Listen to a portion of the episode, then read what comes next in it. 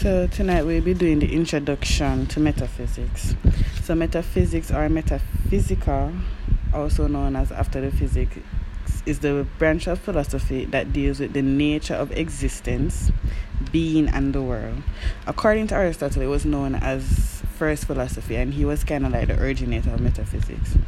So, we have metaphysical questions that are often asked, such as what is the nature of reality? How does the world exist? Does it exist outside of the mind? Is there really cause and effect in reality? And is there a God? So, some of the topics that we'll be looking at in this section would be um, ontology, space and time, cause and effect, and the existence of God. Most of the time in metaphysics, the first thing that we're introduced to is the allegory of the cave, which we'll get down in the other part um, in the other sessions. So until next time, when we'll be looking at ontology.